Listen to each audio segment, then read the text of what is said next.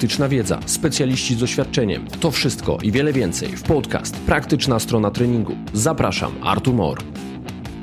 Cześć. Dzisiaj odcinek poświęcony ortopedii, dokładnie problematyce zerwania więzadła krzyżowego przedniego. Jeżeli tematyka ACL, jeżeli kolano, jeżeli ortopedia, to w pierwszej kolejności pomyślałem o moim serdecznym przyjacielu Jakubie Liberskim, który po raz chyba już czwarty na podcastu Praktyczna Strona Treningu. Cześć Kuba. Cześć Artur. Kuba, e, motyw naszego dzisiejszego spotkania to post, który wrzucił Adam Mikins u siebie w mediach społecznościowych 16 października tego roku. W poście tym czytamy informacje, które brzmią w ten sposób. No, blisko 60% zerwanych aceli ma potencjał do tego, ażeby sama się zagoić, tak. a żeby jeszcze atmosferę trochę podgrzać, to w kolejnym poście jest wartość, że jeżeli zastosujemy metodę cross-bracing, to ta wartość nawet może wzrosnąć do 90%. 90%. Nie? No i teraz odbiór tego jest taki, że wiele osób, która przeczyta tą karuzelę, mówi, no kurde, to nie dość, że teraz promowane jest to zachowawcze, to w ogóle jest szansa, że to się u mnie zagoi całkowicie, po prostu tak. się na cel zrośnie. No brzmi kusząco. Tak, a poza tym y, ludzie, którzy rekonstruują to więzadła krzyżowe, to teraz powinni być uważani jako nie, nie, nieucy, nie? No bo to... Tak, no i Kuba teraz chciałby powiedzieć, że jednak y, coś tam wie i coś na ten temat powie. Od razu ustawimy, że tak powiem, relacje w tej rozmowie. Ty będziesz reprezentantem takiej ewidencjonowanej nauki, a ja będę taki chłopski rozum. Dobra, no i wiadomo, że w całej hierarchizacji dowodów naukowych nad przeglądami systematycznymi i metaanalizami jest, chłopski, jest rozum. chłopski rozum, a jeżeli to jest ortopedy, to jeszcze ma większą wartość. Otóż to. Dobra, zaczęliśmy grubym stand-upem, zacznijmy od tego. Kuba, czy to, o czym możemy czytać w literaturze, czyli co jakiś czas pojawiające się badania, w których widzimy, że te ACL się potrafią goić, to jest to twoja codzienność, czy widzisz to również y, w swojej praktyce? Wiesz co, ja bym zaczął od tego przede wszystkim, od takiego z grubsza potraktowania tego, jak y, się zachowują w ogóle więzadła w stawie kolanowym, co taka powszechna wiedza na, na ten temat mówi. To znaczy, więzadło krzyżowe przednie rzeczywiście jest postrzegane jako to, które się goi słabo, ale zaraz to wrócę, dlaczego, dlaczego tak jest. Na przykład PCL, czyli więzadło krzyżowe tylne, które jest y, inaczej zlokalizowane anatomicznie, czyli ono jest tak y, zlokalizowane śródmaziówkowo, goi się już bardzo dobrze. I to jest rzeczywiście udowodnione. Badania są na to dobre, które no, nie budzą żadnej wątpliwości. Dzieje się tak y, z tego powodu, że przede wszystkim te kikuty tego zerwanego więzadła krzyżowego przedniego nie mają takiej tendencji, mówiąc w cudzysłowie, do uciekania od one siebie. Są, one są, mówisz o acelu. O PCL-u. Okay. O, o PCL-u. No, no ACL jest w jaskini. No, ACL jest w akwarium, nie? On no. jest po prostu w największym y, maziówkowym stawie, który ma największą objętość ze wszystkich stawów maziówkowych, więc ten kikut tego ACL-a, on sobie pływa w tym akwarium de facto, jak jest całkowicie y, rozerwany te komórki takie macierzyste, które mają tam wspomagać to gojenie, one de facto się rozcieńczają w tym płynie stawowym, natomiast przy PCL-u one są, nie dość, że te kikuty są blisko siebie położone, to tam jest to stężenie tych komórek takich, które są odpowiedzialne za, za gojenie jest dużo większa. W MCL-u to samo, nie? W, w MCL-u tak, a oprócz tego, że, że MCL to jest jeszcze bardzo szeroka taśma, nie? On jest położony poza stawowo, więc... Wiele rzeczy go trzyma. Wiele rzeczy go trzyma, no on, on się, po prostu te kikuty leżą obok siebie, no i tam to stężenie y, tych komórek jest potężne, nie? LCL z kolei też sznurowa, nie? To jest wąska sznurówka, cienkie więzadło, które jest y, przyczepione do głowy kości strzałkowej, no i badania, zresztą tu się powołam na Roberta Laprada, czyli takiego guru w, w ortopedii, który generalnie jego, jego nazwiskiem się nawet nazywa, nazywa zabieg, którym się rekonstruuje kompleks tylnoboczny. On mówi, że tam nawet naprawy nie można zrobić mhm. tego LCL-a, że y, naprawa LCL-a jest raczej skazana na niepowodzenie, bo y, trzeba a priori po prostu go rekonstruować, nie? Mhm. Nawet nie sam fakt, że MCL czy PCL mają jakiś konstrukt, który go tam trzyma i sprzyja temu, że ten biologiczne czynniki mają znaczenie, to sam w ogóle ten biologiczny potencjał jest słabszy w przypadku ACL-a i to jest potwierdzone w badaniach zarówno eksperymentalnych, jak i klinicznych, na przykład prace Yoshidy i Fuji, w których badali reakcje ludzkich komórek MCL-a i ACL-a na różne czynniki wzrostu, e, dowiodły i te dane potwierdziły, że ludzkie komórki ACL-a mają słabszą odpowiedź na czynniki wzrostu tak. niż komórki MCL-a, no co w konsekwencji sugeruje mniejszą zdolność e, taką reparacyjną tej tkanki. No a druga sprawa jest, są w olbrzymim rozcieńczeniu, nie? Dokładnie. I tu jeszcze mała gwiazdka przy MCL-u. Wszystko to dotyczy jakby środka tego MCL-a i, i proksymalnego przyczepu. Jak jest dystalny, y, urwany, to raczej trzeba go rekonstruować. Tak. Z kolei przy uszkodzeniu PCL-a obowiązuje, mm, czy obowiązuje, no generalnie stosuje się ortezy, nie? Te ortezy PTS, posterior tibial support, które zbliżają jeszcze te, te kikuty. W ten sposób się skutecznie leczy większość PCL-i, nie? Dobra, wróćmy do tego mojego fundamentalnego pytania. Wiemy, że w literaturze te gojące się spontanicznie acele występują. Takie jeszcze że jako ciekawostkę powiem, że pierwsze doniesienia, na które ja natrafiłem, to z praca Kurosaki z 98 roku, która już pokazywała taki case, że coś takiego się dzieje. No i teraz, y, czy ty widzisz to samo w swojej praktyce? Konkretna odpowiedź, a teraz będziemy rozwijali. Tak, widzę. Hmm? Ale jestem daleki od powiedzenia, że ACL się dobrze goi i że to jest 60%. Tutaj chłopski rozum odpowie, że tak po prostu nie jest. Mhm. To teraz z czego może wynikać to, że w tych pracach pojawiają się te zagojone ACL? -e? Albo może których ACL to dotyczy? I taka pierwsza rzecz, powołując się na pracę Mikinsa, kryteria kwalifikacji. Znaczy tą e, zacytowaną przez Mikinsa. No, Ona jest Philbay, nie? Tak jest. Stef Stephen Philbay. Tak jest. I teraz, które to są acele? Jakie według ciebie kryteria muszą zostać spełnione, ażeby ten acel się zrósł? W tej pracy są takie kryteria, że pacjenci z izolowanym uszkodzeniem e, więzadła krzyżowego przedniego, bez żadnych dodatkowych uszkodzeń i są wycięci pacjenci high demanding, czyli tylko jest generalna populacja rekreacyjnie uprawiająca sport. No i teraz jakie jest kryterium? Kiedy oceniono, że ten acel jest zerwany? Tam oceniano to y, przede wszystkim radiologicznie, tam zastosowano tą skalę ACL, y, osteoarthrosis scale, tak? To, mhm. to z tego co pamiętam, taka trzystopniowa skala, kiedy tam w pierwszym stopniu tej skali to jest e, tylko takie poszerzenie obrysów, taki obrzęk tego ACL-a, w drugim jest y, ścieńczenie i nieregularny układ włókien, a w trzecim całkowite zerwanie nawet z przemieszczeniem tego kikuta. No i generalnie do tej pracy wrzucono wszystkich tych pacjentów. No i oczywiście, jak można się było spodziewać, najlepsze efekty były w pierwszym stopniu, tym, tym radiologicznym, o dziwo, nie? No, kto by pomyślał? No, kto by pomyślał. Dzisiaj akcja u mnie w gabinecie Dzwonią do mnie dziewczyny z rejestracji mówią, jedzie do ciebie pacjent, będzie spóźniony piłkarz pierwszoligowy z urwanym ACL-em do kwalifikacji do, do rekonstrukcji. Przychodzi facet na dwóch nogach, bez kul, bez obrzęku tego stawu kolanowego, z radiologicznym rozpoznaniem uszkodzenia więzadła krzyżowego, gdzie tam jakbym oceniał to w tej skali, to jest ten rzeczywiście taki pierwszy, pierwszy na drugi stopień. Natomiast w badaniu klinicznym on ani nie ma Lachmana, ani nie pivotuje.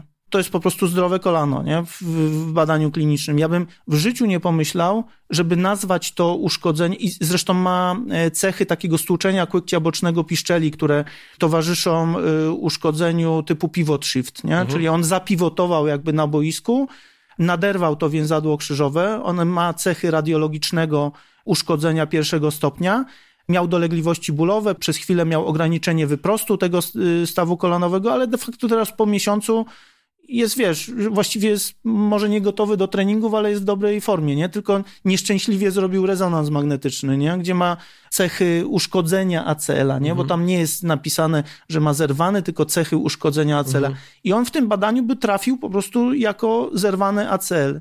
Ja bym w życiu nie pomyślał nazwać to uszkodzenie zerwaniem więzadła krzyżowego przedniego i, i wiesz, i włączyć go do tej statystyki. Mhm. No właśnie, teraz mamy te kryteria kwalifikacji do zabiegu, czyli próba oceny, czy ten ACL jest naprawdę zerwany i czy mamy tutaj do tego wskazanie. Pamiętajmy, że badania obrazowe nie są prawdą objawioną, nie są nieomylne. Jeżeli nawet popatrzymy na czułość i specyficzność samego rezonansu w kontekście oceny zerwania acela, to mamy ją na poziomie 89-88%, ta czułość specyficzność, czyli to już nie jest 100%.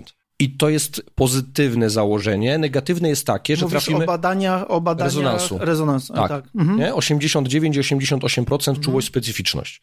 I to jest, y, ja zawsze mówię, pozytywne założenie, Mhm. a rzeczywistość jest taka, że jak trafimy na radiologa, który to oceni chlujnie, albo będziemy mieli rezonans słabej jakości, źle wykonany, Tak. To to wpływa na obniżenie tej czułości i specyficzności, a radiolog nie, na, Mhm. no, nie napisze, że generalnie to słabo widział, nie jest pewien, tylko opisze to, co widział. Tak. No oni tam w tej pracy pisali, że, że generalnie tam było chyba jeden radiolog, to oceniał wszystkie te y, case'y i tak samo chyba jeden operator był. Tak. Najfajniejsze było, że efekt pooperacyjny oceniał również ten sam operator, nie? I dlatego ja się właśnie zaśmiałem, bo e, jak czytałem podsumowania z tej pracy, tam było po rekonstrukcjach w 90% pacjentów, czy tam nawet więcej, 95% wszyscy pacjenci mieli, e, byli bez Lachmana i bez pivot shiftu, nie? Operuje z 15 lat, nie? Te ACL i to trochę mi Optymistyczne. optymistyczne. Nie? Delikatnie mówiąc te No. wnioski. To teraz, żeby zestawić, no bo drugim kryterium, równie ważnym, to trzeba podkreślić, to jest yy, badanie kliniczne, tak? To jest to, co robisz. To są testy specjalne, które mamy batalię testów szuflady przedniej, Lachmana, Pivot Shift, Lever Sign. One wszystkie są lepsze bądź gorsze. Tak. Na pewno w literaturze swoją wartość yy, wszystkie w jakimś Lachman i stopniu pivot shift. Tak, e, Liczą aczkolwiek te najbardziej aktualne prace, one mm, mają takie wnioski, że Lachman troszeczkę był przereklamowany, nie? Ale z naciskiem troszeczkę, czyli nie był takim dominatorem, Mhm. jak to wypadało tam jeszcze z 5-6 lat do tyłu, tylko pokazują, że właściwie web w web idzie Lachman z pivot shiftem, no i jeszcze dołączył ten lever sign e, jako, Tak. jako wartościowy test. E, Faktycznie, Szuflada jest niemal, no, bezwartościowa. Ja, ja właściwie nie No. używam tego testu. Widzisz, ona Yy. procentowo nie wypada jakoś specjalnie gorzej. Ja odczytam te wartości, te aktualne, No. z takiego przeglądu literatury. Ten e, przywołany w negatywnym wydźwięku test przedniej szuflady, 83% czułość, specyficzność 85%, Lachman 81-85%, Pivot Shift 55%, czułość, specyficzność 94%, Lever Sign 83% do 91%, y, czyli wszystkie mniej więcej podobnie, jedynie Pivot Shift ma y, lipną czułość, się okazuje, czyli jest słaby do wykluczenia, a będzie dobry do potwierdzenia, jeżeli wynik jest dodatni. Nie? To, to ja jeszcze powiem z, tak z chłopskiego rozumu. Dawaj. Tak, generalnie to są trudne testy. To są trudne do wykonania testy. Ja, pomimo tego, że badam tego naprawdę dużo, tych pacjentów, to ja tak naprawdę się nauczyłem chyba porządnie robić Lachmana po specjalizacji, nie? Czyli zajęło mi to z 6 lat. Czasami przychodzą chłopaki na staże, jacyś ortopedzi, wiesz, do nas i ja widzę, że, że oni źle robią test, nie? Czyli ludzie, którzy robią to na co dzień, nie?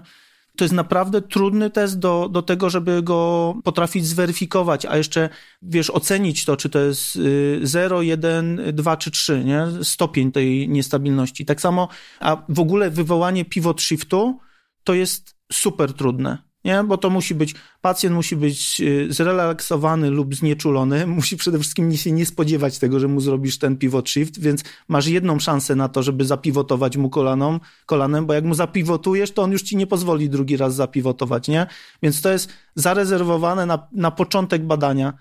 Z tym mam również y, problem, to znaczy weryfikacja tej generalnej populacji, która nie jest wyczynowym sportowcem i będziesz ją weryfikował efekty leczenia generalnej populacji y, testami tymi specjalnymi, nie wywołasz takiej siły na przykład w piwocie, jak wywoła piłkarz y, robiąc wód. Tak, nie? specyfice sportu. On za, zapiwotuje i on urwie to więzadło krzyżowe, to przeszczepione więzadło krzyżowe, albo to w cudzysłowie wyleczone więzadło, bo on zapiwotuje po prostu ciężarem własnego ciała i dynamiką y, ruchu. Nieporównywalnie większe siły. Tak, więc tutaj też mam, moim zdaniem, takim wynikającym raczej z mojego doświadczenia niż z, niż z badań, które na ten temat przeczytałem, wydaje mi się, że to jest też lipa, nie? Że Może, może źle się wyraziłem, to nie jest lipa.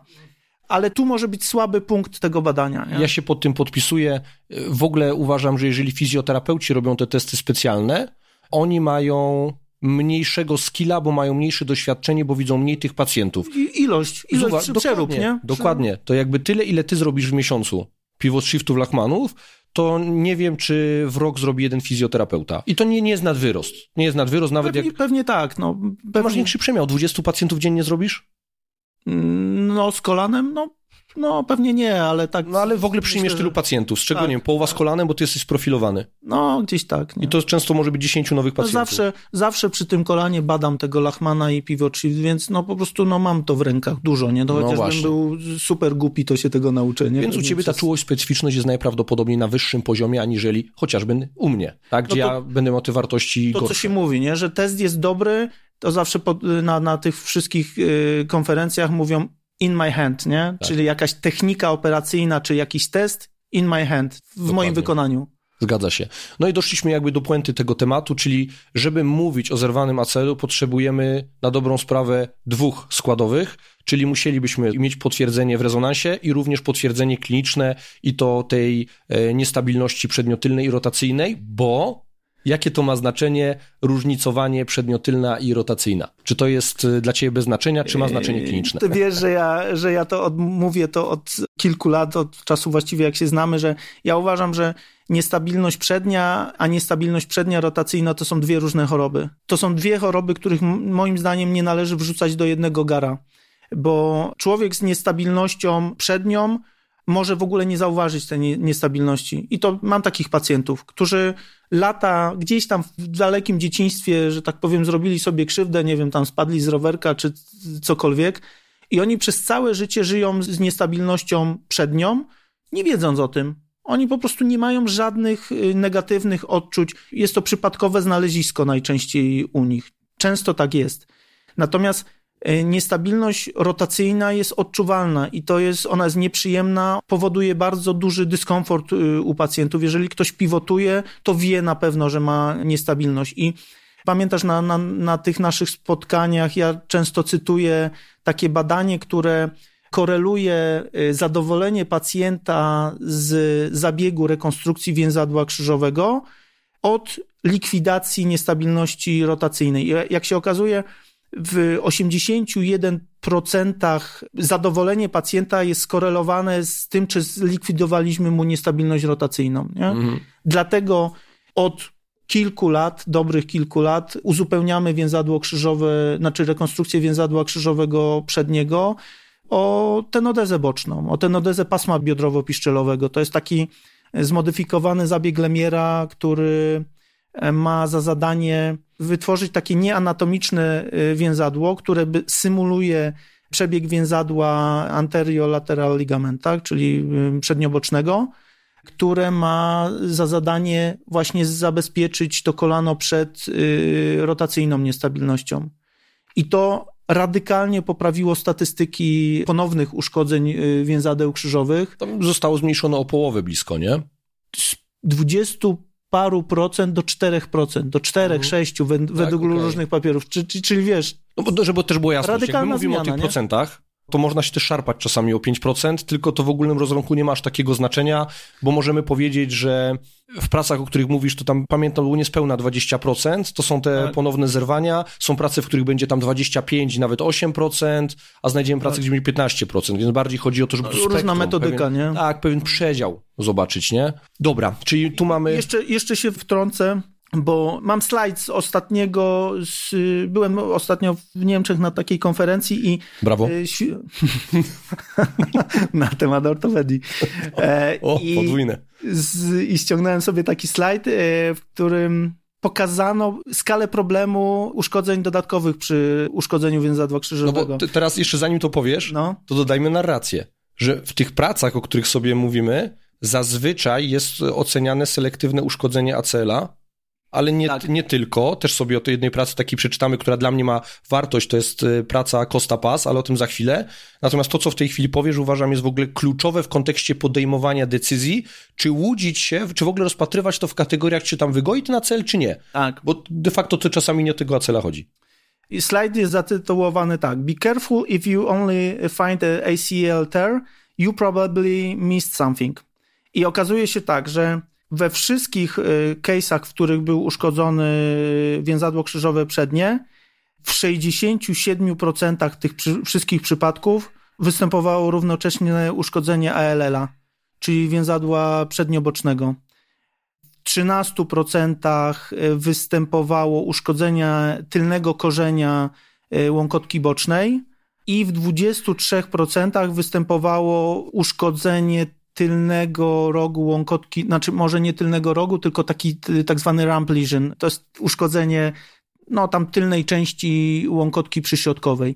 I później były jeszcze różne mm, jakby zestawy tych, mhm. tych uszkodzeń. I ty mnie zapytałeś przed podcastem, czy to nie mogło być wcześniej, czy te uszkodzenia nie mogły występować wcześniej tego typu uszkodzenia są typowe dla urazu y, takiego wysokoenergetycznego pivotującego. Mhm. Więc to są y, urazy, które powstały równocześnie z uszkodzeniem ACL. No oczywiście to w medycynie nie ma zawsze, nigdy na pewno, ale no, z dużym prawdopodobieństwem można, można tak sądzić, no, że tak jest. Czyli znowu, jeżeli mamy uszkodzenia te współtowarzyszące i to nie jest coś typu tam y, pierwszy grade MCL-a, to to są kolejne cegiełki, kolejne małe wskazania, czasami większe, do tego, ażeby jednak tę interwencję podjąć, już nie z uwagi nawet na samego ACL-a, nie? tylko po prostu pewne tak. inne rzeczy wymagają zaopatrzenia. No i tam mi się podobało ta wypowiedź tego prelegenta, który o tym mówił. Y, on mówi tak, pamiętajcie, my nie rekonstruujemy y, więzadła krzyżowego, nie szyjemy łąkotki, tylko po prostu leczymy pacjenta, więc de facto my kompleksowo zaopatrujemy człowieka, który każdy z nich ma jakieś różne potrzeby takie ruchowe i zaopatrujemy złożony uraz, nie? żeby postępować adekwatnie do jego potrzeb. Są różne koncepcje, wedle których należałoby kwalifikować, ale tak naprawdę to zawsze będzie zależało od kontekstu. To, co powiedziałeś, czyli tutaj ta decyzyjność e, po stronie ortopedy, który umiejscawia to wszystko, o czym sobie mówimy, dowody naukowe, swoje doświadczenie w kontekst pacjenta będzie kluczowe. I to potrafi wiele zmienić, ten kontekst pacjenta tutaj. Tak, ja przez wiele lat, no z 15 lat pracowałem w publicznym szpitalu, równocześnie pracując y, tam, gdzie obecnie pracuję, czyli tam w Galenie. I często było tak, że kwalifikowałem pacjenta w Galenie z uszkodzeniem y, więzadła krzyżowego przedniego i on zapisywał się do mnie do publicznego szpitala, no i tam była kolejka, więc ta kolejka była na początku roczna, później była półtora roczna, później była dwuletnia, a w pandemii yy, w ogóle kilkuletnia, więc już tam stamtąd się zawinąłem. I jeżeli by tak było, jak rzeczywiście te wnioski z, z tej pracy, czyli że 60% aceli się goi, to ja bym 6 na 10 pacjentów y, wywalał do domu, a nie rekonstruował. A tak nie było, ja tego, ja tego nie pamiętam. Oczywiście pamiętam, że zdarzały mi się takie sytuacje, że ja pacjenta badałem przed rekonstrukcją i okazało się, okazywało się, że on nie pivotuje, znaczy nie, przepraszam, no nie ma tych klinicznych objawów niestabilności, no bo przede wszystkim musimy, musimy pamiętać, że my nie, nie będziemy operować obrazu radiologicznego, nie? Czyli jeżeli ten ACL wygląda niedobrze w rezonansie, to nie jest wskazanie do rekonstrukcji. Tak jest. Tylko kliniczna niestabilność po prostu, nie? Mhm. I teraz y, jeszcze wróćmy do tej pracy Costa Paz, o której mówiłem, która ma, uważam, większą wartość aniżeli ta praca Filbeja, bo mhm. ona ocenia też tak klinicznie tych pacjentów. Czyli Ta retrospektywna. Tutaj, tak. Przeczytam kilka rzeczy z tej pracy, żeby rzucić trochę takiej narracji, takiego tła no o tym, o czym rozmawiamy. To rola w tym podcaście, to tak jest, evidence-based. Zgadza się. Jakby to kogoś interesowało, nie? To powiem. Zatem w tym badaniu mamy badanie retrospektywne, no czyli ma pewne ograniczenia, to prawda. Mm. Autorzy w czasie trwania tego badania, czyli tutaj 3 lata, zoperowali 462 kolana i no nie są, nie mają danych, ile prowadzili zachowawczo. No ale dlaczego o tym mhm. mówię? No mówię o tym, że to jednak no parę tych aceli zrobili, widzieli i prowadzili, to też nie jest jakby z przypadku badanie kliniczne. Spośród 20 pacjentów y, wykluczono 6 z uwagi na krótszy niż 24 miesiące okres obserwacji. Zostało zatem nam 14 pacjentów, o których sobie w ogóle mówimy przez te 3 lata, którzy byli w jakiś sposób zewidencjonowani. Wszyscy byli aktywni na tyle, że mogli jasno powiedzieć, że uprawiają jakiś sport i to nie była rekreacja, tylko uprawiali go regularnie i tutaj 12 osób, i to byli mężczyźni, raportowali, że uprawiają regularnie piłkę nożną, dwie kobiety, jedna uprawiała gimnastykę, a druga karate. Zerwanie potwierdzone było w rezonansie magnetycznym i testami Lachmana i Pivot Shift, czyli mieliśmy -hmm. tutaj ten komplet, -hmm. nie? Tak. U ośmiu uszkodzenie było w jednej trzeciej proksymalnej, a u sześciu było w połowie, Czyli -hmm, znowu widzimy to, o czym powiedziałeś, czyli to nie to był ten dystalny, nie też. był to dystalny przyczep. Zapamiętaj to proszę. Ponadto u 10 pacjentów... Proksymalny, proksymalny przyczep. Jedna trzecia proksymalnej okay. mieli i... I trzon. Tak, no, no i, i sześciu w połowie. Mhm. Dystalnych nie było. No, bo się nie, nie zrywa najczęściej, nie? Tak. Ponadto znaleźliśmy 10 pacjentów ze stłuczeniami kości, 5 z mhm. wybroczeniami w okolicach PCL-a, dwóch z podwichnięciem łąkotki bocznej i dwóch y, z wybroczeniami w okolicach ścięgna rzepki. Lekarze ewidentnie widzieli wskazania do operacji, która się nie odbyła z wielu różnych mhm. powodów życiowych. Mhm. Po prostu komuś się tak. rodziło dziecko, coś tam się podziało i to raportują, że były najróżniejsze przypadki Zbyt życiowe. długo musiał czekać na Zgadza się. Zabieg. Tak, nie było żadnej standaryzacji rehabilitacji, czyli tu nie było mhm. jakiegoś postępowania zachowawczego, tak. ustrukturyzowanego. I teraz y, kontrole były albo planowane, albo były przy różnych przypadkowych wizytach. Mhm. No i teraz y, podczas ostatniej wizyty kontrolnej średni wynik y, w Lisholmie Gulquiście wynosił 97, a według oceny tej skali International Knee Documentation Committee 10 kolan było normalnych, a 4 prawie normalne. I to jest y, takie coś już bliższe prawdy. I teraz rzecz, która myślę też rzuci pewne istotną informację do tego kociołka, w którym teraz gotujemy, to fakt, że ten potencjał gojenia występował najprawdopodobniej u osób, która miała przynajmniej niewielką liczbę włókien y, w ciągłości, niewidoczną w badaniu MRI oraz y, mhm. było pokrycie ewentualnie błoną maziową utrzymującą końcem w pobliżu, co mogło wpłynąć tak. na to samoistne gojenie się. I, to, i to są wnioski autorów. Tak, i w tej pracy Philbay, Philbay tak. również oni zwrócili jakby w podsumowaniu na to, na to rolę, bo oni tam zacytowali z kolei to badanie Pizzilidesa, które też to podkreśla, nie? że najprawdopodobniej, że może tak być, że rzeczywiście ten dobry przebieg gojenia jest uzależniony od tego, że tam część włókien po prostu w tym proksymalnym przyczepie y, pozostanie.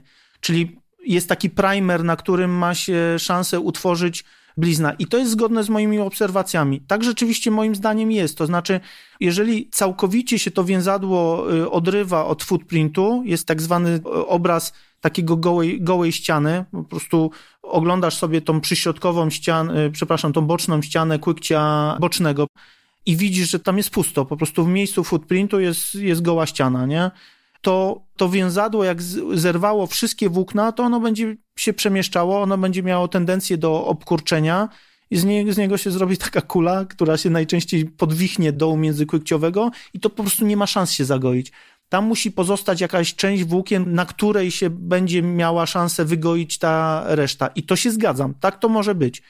I ortopedzi idąc za, za tą koncepcją, od paru lat zaczęli ponownie, myślę, bo w latach 90. próbowano naprawiać te więzadła krzyżowe, natomiast no, skończyło się to niepowodzeniem. Natomiast teraz zmodyfikowano ten pomysł, to znaczy my robimy w ten sposób, że jak mamy świeże uszkodzenie, świeżo urwany acel, co znaczy świeżo, do 21 dni ocenia się, do, do 3 tygodni, wkraczamy do takiego stawu i jeżeli ocenimy kikut tego acela, że to jest uszkodzenie kikuta bliższej części, mhm. oderwanie od właśnie od ściany i ten kikut jest dobrej jakości, czyli nie jest rozwłókniony, tylko no ma jakąś strukturę taką, którą można spróbować naprawić, to obszywamy go takimi specjalnymi device'ami drogimi i fajnymi.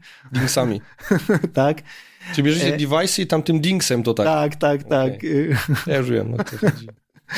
Wiercimy kanał wtedy w kłykciu udowym, przeciągamy jakby to, dociągając jakby do tego, do tego footprintu anatomicznego i to gojenie tego y, więzadła krzyżowego odciążamy taką taśmą, którą prowadzimy jakby na przebiegu więzadła krzyżowego, stabilizując ją w piszczeli, czyli de facto na czas gojenia się tego przyczepu siły są przenoszone przez tą taśmę.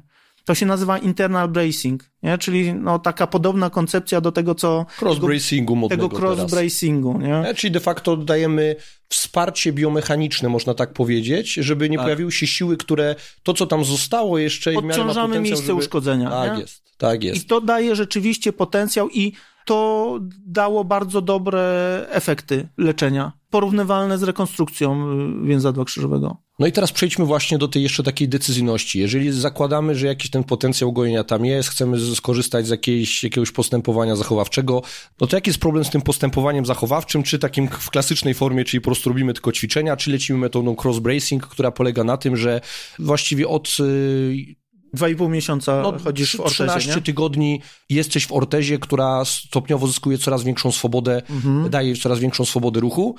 No i teraz tak, przychodzi pani Halina, pani Halina mówi, że generalnie to na sportów nie uprawia, widzisz, że można polecić zachowawczo, no i lecisz. Jest ok? Tak, to w, Jest okej. w takim przypadku jak najbardziej. Przychodzi piłkarz, ekstraklasa, kontrakt, szczyt kariery, w ogóle ochy, jachy, wow, Tak. chwała, cheerleaderki i zerwany ACL. Dwa i pół miesiąca orteza. Po trzech tygodniach bądź pewny, że dzwonią do ciebie, nie? Czy długo jeszcze ta orteza, czy, ona, czy on nie może się już zacząć No rehabilitować trzymasz porządnie, nie? dwa Że, i pół miesiąca w że on ortezie. by już pokopał jednak tą piłkę. No musisz, musisz Trzymasz w trzymać, ortezie, nie? zrobiłeś crossbasing protokol. Tak. On wtedy nie trenował, nie? Bo on jakby w ograniczonym zakresie Musisz lecieć według protokołu, nie? Tak. Później wchodzi na taki prawdziwy protokół rehabilitacyjny, no i po pół roku wraca na boisko, no i, i na przykład zrywa sobie te, znaczy i, No, albo, albo w ogóle mówi, że mu to kolano ucieka. no, no nie, no, najczęściej to wygląda w ten sposób, że jest tam pierwszy, drugi kontakt z piłką, e, no i on, on najprawdopodobniej zapiwotuje i u, urywa to. To znaczy oczywiście jest szansa na to, że on zagoi, tylko wyobraźcie sobie to, nie, że ekstraklasowego piłkarza prowadzisz i mówisz, że może się uda, nie? To bądź pewny, że po prostu ta drużyna zakończy współpracę z tobą. Nie ma szans. Oni, oni podziękują i, i, za, i zaraz pójdą do kogoś innego, kto go e, Zupełnie. zrekonstruuje, bo u faceta, który ma kontrakt, nie możesz sobie pozwolić na to, że pół roku go będziesz e, rehabilitował i on po pół roku okaże się, że jest niestabilny. Nawet jak to by było, jedna trzecia tych e, ludzi by była niestabilna. Zgadza się. On to. musi być sportowiec, musi być zaopatrzony od razu definitywnie, nie? Tak, zgadza się. Pomimo, że żeby teraz y, powiedzieć konkretnie, jak to wygląda, już nie mówiąc nawet o tym, czy to on się zrośnie ten ACL, czy nie, Mhm. bo to jest przedmiot naszego odcinka, to wiemy, że nawet u elitarnych zawodników w sportach pivotujących, no im więcej prac mamy dostępnych, tym właściwie Mhm. szansa, że zachowawcze się uda jest y, taka sama jak rekonstrukcja. I to tak Tak. wychodzą cyferki, nowe prace się pokazują i jakby trudno z tym dyskutować, Mm. Natomiast faktycznie, jak się nie uda, to co powiesz? Po prostu. Jak się nie uda, jak No. jesteś, to, to co? To co No powiesz? nie, no po prostu stracisz, yy, No. stracisz zaufanie tych ludzi, nie? I, i, no i, i przede wszystkim tak po ludzku, tak, tak raczej się nie robi, nie? No bo to, to, to jest jego zawód. Ten facet czy ta kobieta w ten sposób pracują, nie? Oni w ten sposób zarabiają. No nie możesz ich narazić na to, że, że, że będzie, mm, a może będzie dobrze, nie? No, wiesz, ja zawsze próbuję odnieść to do siebie, co ja bym zrobił, nie? Czyli jeżeli doznałbym takiego urazu, który skończyłby się zerwaniem tego ACL-a, jakimiś, i teraz pomniejszymi urazami, Mhm. tam MCL, łąkotka wyszła bez szwanku, delikatna sprawa, no to wtedy wiedziałbym, co zrobię. Czyli i tak e, poczekałbym 4 do 6 tygodni, nie robił tego od razu zabiegu, tylko bym zaczął tam protokół zachowawczy Mm. i jeżeli wiedziałbym, że to kolano jest 100% mur beton, Mhm. to bym zostawił. Ale jeżeli czułbym najmniejsze oznaki tego, jakiejś niepewności w tym kolanie, Mhm. że cokolwiek mi się tam nie podoba, to bym chciał mieć, e, mieć A rekonstrukcję. ja bym zrobił inaczej. Jakby mnie chłopaki, koledzy zbadali i by się okazało, że mam chociażby Lachmana, nawet nie miałbym pivot shiftu, tylko, bo pivot shift jest po urazie ciężki do wywołania, ale jak ja bym miał Lachmana, to bym do trzech tygodni poprosił, żeby mi zrobili internal bracing. No to teraz tak, patrz. Jak to wygląda w twojej praktyce, bo ja znowu odniosę to do EBM-u, czyli powikłania, na przykład artrofibroza. Wiemy, że jeżeli operujemy tam do trzeciej doby i potem po czwartym, piątym tygodniu No. mniej więcej, to ryzyko powikłań, jak chociażby ta artrofibroza, jest na poziomie 6%. Mhm. Jeżeli operujemy w tym oknie, od tej tam czwartej doby do tego czwartego tygodnia, to wzrasta dwukrotnie do W 12%. tym okresie czerwonym takim, nie? Czy ty to widzisz? Wysiękowym. Nie mam tak dużo tych artrofibroz, y, dlatego też trochę, że my mamy bardzo y, taki agresywny protokół rehabilitacji. Ostatnio wszystkie artrofibrozy, które tfu, tfu, tfu, odpukać operowałem, to były nie moje artrofibrozy. Na przykład był chłopak, który przyjechał z Norwegii, nie? Świetnie zoperowany, bardzo ładnie, tylko że na trzy tygodnie go zapakowali do ortezy, nie? No i skończyło się artrofibrozą, którą udało się podczas zabiegu takiej toalety tego stawu usunąć, nie?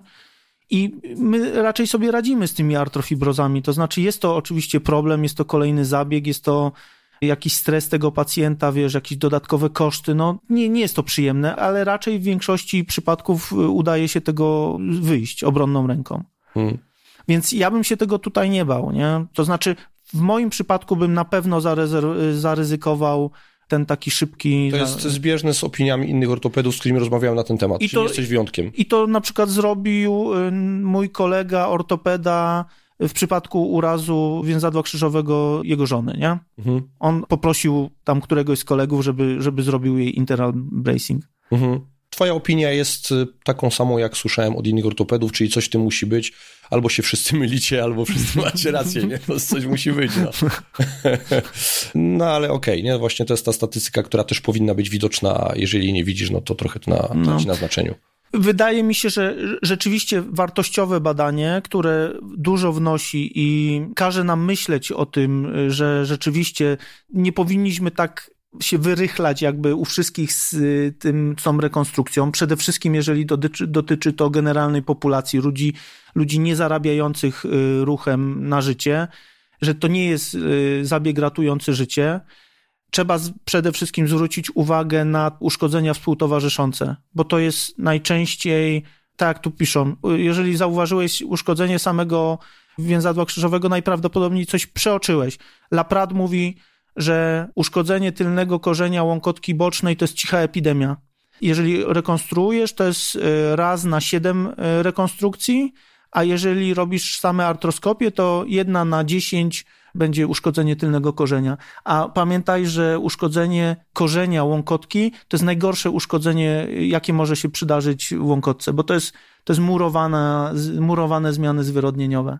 Bo skoro już powiedzieliśmy, że u generalnej można sobie eksperymentować, dobra, u dzieciaków się nie bawimy, tylko operujemy. Nie? U młodych sportowców, bo tam są takie Mówisz o dzieciaków, jak przed zakończeniem y, wzrostu kostnego, tak? Młody, młody mhm. sportowiec. Mhm.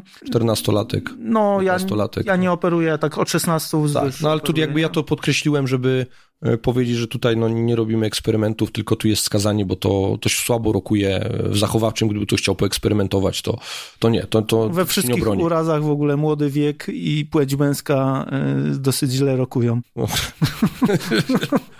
okay. Dobrze, że przeżyliśmy ten Tak jest. Okres. Kurczę, chyba tyle, co? Jakby główne przesłanie było takie, że fajnie to wyglądało na karuzelu Mikinsa i że było tak. jasność. Ja cholernie Mikinsa cenię i lubię.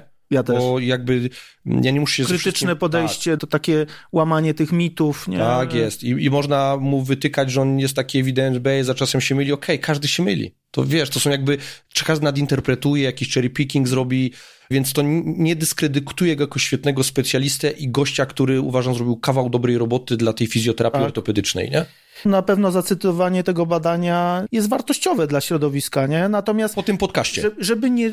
Tak, z eratą. Z eratą. Nie należy czytać tego, moim zdaniem, e, tak liniowo i i później, jeżeli ktoś e, rekonstruuje więc zadła krzyżowe, no to mówić, że się myli albo nie ma racji, bo tak po prostu nie jest, to jest złożony problem jednak część pacjentów tak czy inaczej będzie wymagała tej rekonstrukcji. No poza tym, akurat rozmawiałem przed tym podcastem, bo już tak dzwonię po znajomych, zawsze ich trochę tam nękam, dzwoniłem też do Maćka Białego i mówię, Maciek, jak u ciebie wyglądać te acele tam, tak w skrócie mm. podsumuję ten podcast, się goją, on powiedział to samo, on widzi, tak, one się goją, nie, jakby tak. teraz tu od całego naszego podcastu, ale powiedział, ale Artur, pomyśl sobie takiej sytuacji, że i co wtedy? Masz pacjenta, wygoił mu się ten ACL i on to, to jest jego pacjent, on to ma udokumentowane, mhm. wygoił się, mhm. jest, pacjent niestabilny. Czyli się wygoił po prostu taki paprok, Ale jak nie? się wygoił, jak się, no on się nie wygoił. No nie, no on tam jest ciągłość zachowana w rezonansie, tak? No, ale jest, tak, funkcjonalnie on nie spełnia swojej funkcji, nie? Zacytu... I co, innej czas, co, zrobi zabieg, nie? Zacytując naszego wspólnego kolegę, to tam taki powstał taki gównotwór, nie? Pozdrawiamy wspólnego kolegę. tak. Jak zawsze zastanawiam, czy, czy, ktoś wyciąga wartość z tych podcastów z tobą, nie? Ale to jest, jest stand-up ortopedii i fizjoterapii, nie? No ale, no, ale chcielibyśmy, żeby to też nie było takie nadęte, tylko koniec końców jesteśmy specjalistami, jak też ludźmi, więc można czasami sobie pochychyszkować. Ale się zapędzamy, więc kończymy, co Kuba? tak. Okej, okay. dziękujemy serdecznie za wysłuchanie tego podcastu. Mamy nadzieję, że informacje były wartościowe, zatem e, w kontekście gojenia tego acela, jeżeli ktoś chce podjąć dyskusję e, z wami, to wyślijcie też ten podcast jako takie uzupełnienie tych badań, którymi często się gdzieś atakujemy i przerzucamy. Dzięki. No to co? Podcast jest w okolicach świąt, więc wesołych świąt, szczęśliwego nowego roku. Ho, ho, ho. Cześć. Cześć. Odsłuchałeś odcinek podcastu Praktyczna strona treningu. Jestem właściwie pewien, że zainteresuje Cię mój drugi podcast o nazwie Praktyczna strona dietetyki. Polecam Artur Mor.